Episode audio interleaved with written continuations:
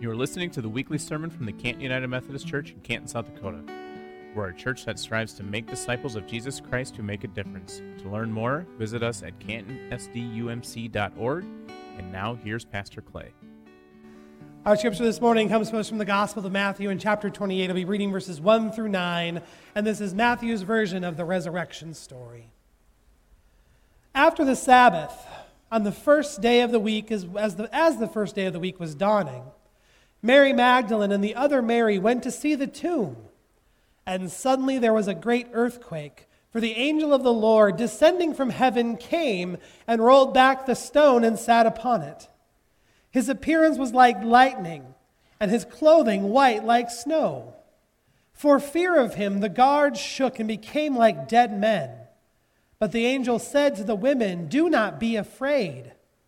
I know that you are looking for Jesus who is crucified. He is not here, for he has been raised, as he said. Come, see the place where he lay. Then go quickly and tell his disciples, he has been raised from the dead and indeed is going ahead of you to Galilee. There you will see him. This is my message for you." So they left the tomb quickly with fear and great joy and ran to tell the disciples. Suddenly Jesus met them and said, "Greetings." And they came to him, took hold of his feet, and worshiped him. Would you pray with me? Holy and gracious God, may the words of my mouth and the meditations of all of our hearts be holy and acceptable to you. For you, O God, are our rock, and you are our Redeemer. And we give you thanks for who you are, as we say together, Amen.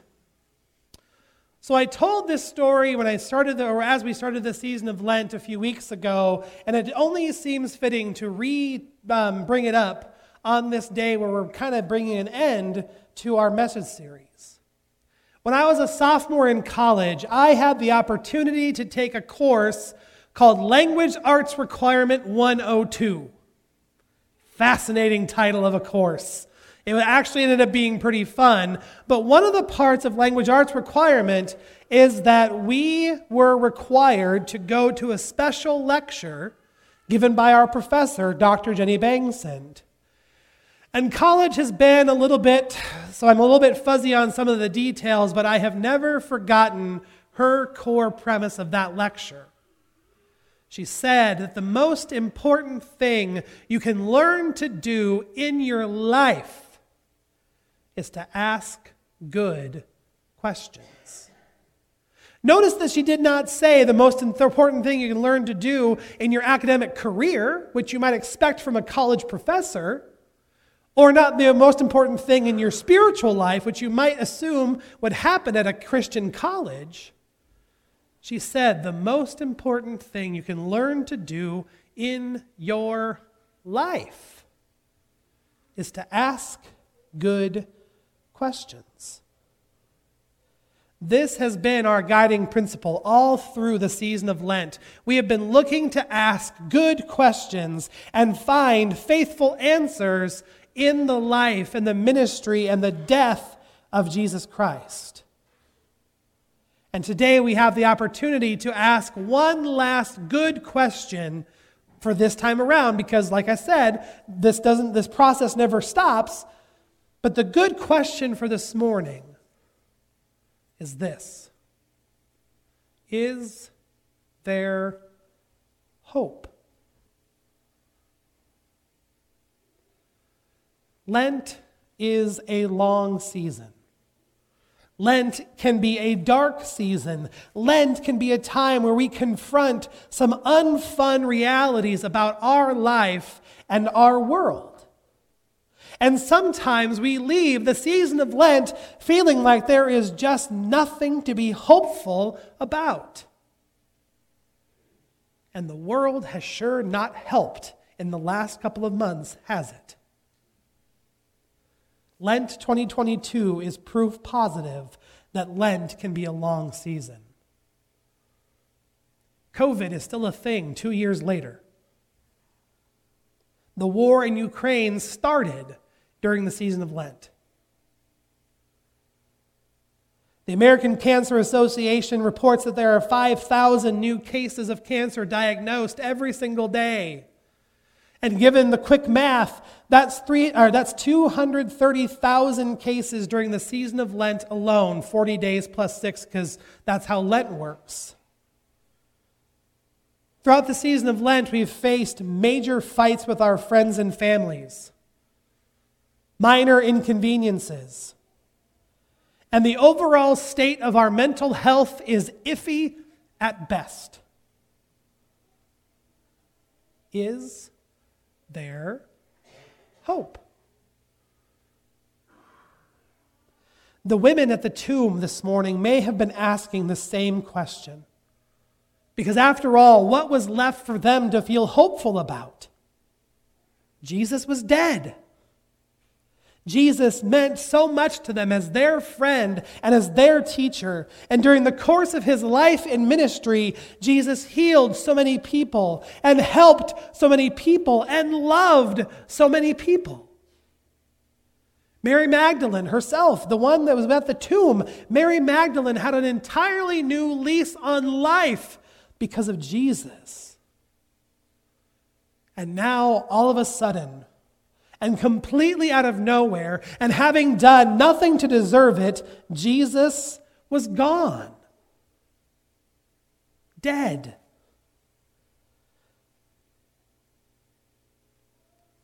The shadow of death claimed the Lord, and the bright hope of salvation that he had proclaimed seems to have been extinguished. He died on the cross. He was buried in the tomb. And he stayed there.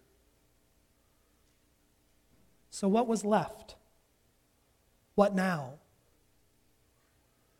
Early in the morning, after the Sabbath, the women went to the tomb to prepare Jesus' body for burial. And in so doing, it seems that they had given up any hope of the story being different. And so they did what we all do when we lose someone that's close to us. They decide to go on with what life is now going to be like without that person. They go to the tomb to prepare the body. And this is, by the way, the normal way that things were done. In Jewish customs, the friends of the family of the deceased prepared the body for burial as a way of easing the mourning of the family. And so the women who witnessed the brutal end of the life of Jesus were now there doing what must be done. And since this was a custom, they would be acquainted with the process. But this had to have been so much harder. This would have been so different, so burdensome, so hopeless. And as the women are on the verge of performing this custom and mundane process, something extraordinary happened. An earthquake shook the ground. An angel of the Lord appeared out of nowhere and rolled the stone away from the tomb. And all of a sudden, everything is very different. The women hear the words of the angel. I know you're looking for Jesus, but he is not here because Christ is risen. Put yourself in the position of the women for just a second. Could this possibly be true? Could all of the mourning and the sorrow and the anguish that they have been feeling be swallowed up in the joy of the resurrection? He is not here. He has been raised as he said. Just as they were on the verge of abandoning all hope, things get different. Very different. But despite all of the evidence in front of them, despite the earthquake, despite the angel, despite the clothes, despite all of it, hope could have still been a risk. Because hope can be risky. Jesus was their hope. And they had given up years of their lives to follow Jesus. And so can you imagine the good questions that are swirling in the back of their heads? Is this a trick? Is this some kind of conspiracy from a government that we do not trust? Did someone steal the body? Can I really believe that hope is true? With their heads spinning and their hearts uncertain, the women do what the angel said, and they go and find the disciples, and they go and tell them everything. But on their way, their risk to hope paid off, because on their way, they don't need evidence anymore, because Jesus stands before them. Jesus greets them. Jesus greets them with a word that means rejoice, as if Jesus is saying that it is okay to believe this. It is okay to have hope. The story is not over, as they had first assumed. Jesus did not stay dead. And I am sure that the Marys had good questions in the back of their minds, but that doesn't matter right now because Jesus is standing in front of them. And they respond in awe, and they respond in worship, and they respond in joy. Because it is, as Jesus said, it is, as the angel said, it is, as they were afraid to hope. Jesus has been raised. Jesus is living. Christ is risen indeed. The fact of the matter of our lives is that hope can still sometimes feel like a risk. Have you ever been there before where you put your hope in something and it doesn't come through for you? Hope can still be a risk. Amen? Hope can still feel like a mistake. You work really hard at a project on work, or at a project at work, and you hope that it will give some attention to your superiors, and your hard work goes unnoticed. You take a test, and you're hoping for a certain outcome. You've certainly studied well enough and worked hard enough. You're really expecting the certain outcome on that test. And you blow it. You're hoping for healing, and it comes on the other side of glory. We know what it is like to be burned by hope. And so we hear again this Easter proclamation. So we hear again that Christ is risen. He is risen indeed. Do you hesitate for just a second? Or do you put yourself out there with hope, knowing that you might be wrong? Is there hope? Is there hope? Thank you. Is there hope? Thank you. The Marys certainly believed that there was hope. The disciples, once they got word, believed that there was hope. And generations of Christians that have come and gone since believe that there is hope. And the good news of Jesus Christ is that in the resurrection, there is a real hope. There is a hope that is alive and active in our world today, because let's just admit it, sometimes our world can feel pretty hopeless. The hope that we find in the resurrection of Jesus Christ is a hope that is insurmountable, undefeatable, and everlasting.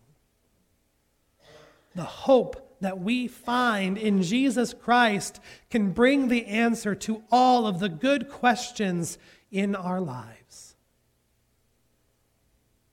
The most important thing we can learn to do is ask good questions and find faithful answers in Jesus Christ. Would you pray with me?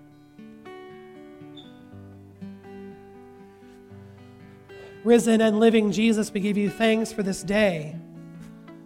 But more than that, we give you thanks for the hope that is found in your word and because of you in our world. When the world threatens to steal our hope, help us to hold firm and stand strong. And when we encounter people that have had their hope stolen, inspire us to speak up, to proclaim you. For Jesus, you are risen, you are living, and you are our hope. And all God's people said, Amen. Thanks for listening to this week's sermon from the Canton United Methodist Church. Join us in person or online at 10 o'clock every Sunday morning for worship. And now go in peace and serve the Lord. I want to encourage you after the message to head over to our YouTube channel and click the subscribe button. Over on YouTube, you will find videos of our entire worship service, a video cast of our weekly Cut for Time conversation with Pastor Clay and Eric, songs from our praise band One Way Up, and a bunch of other great things as well. Just search for Canton United Methodist Church. It would mean a lot to have you subscribe.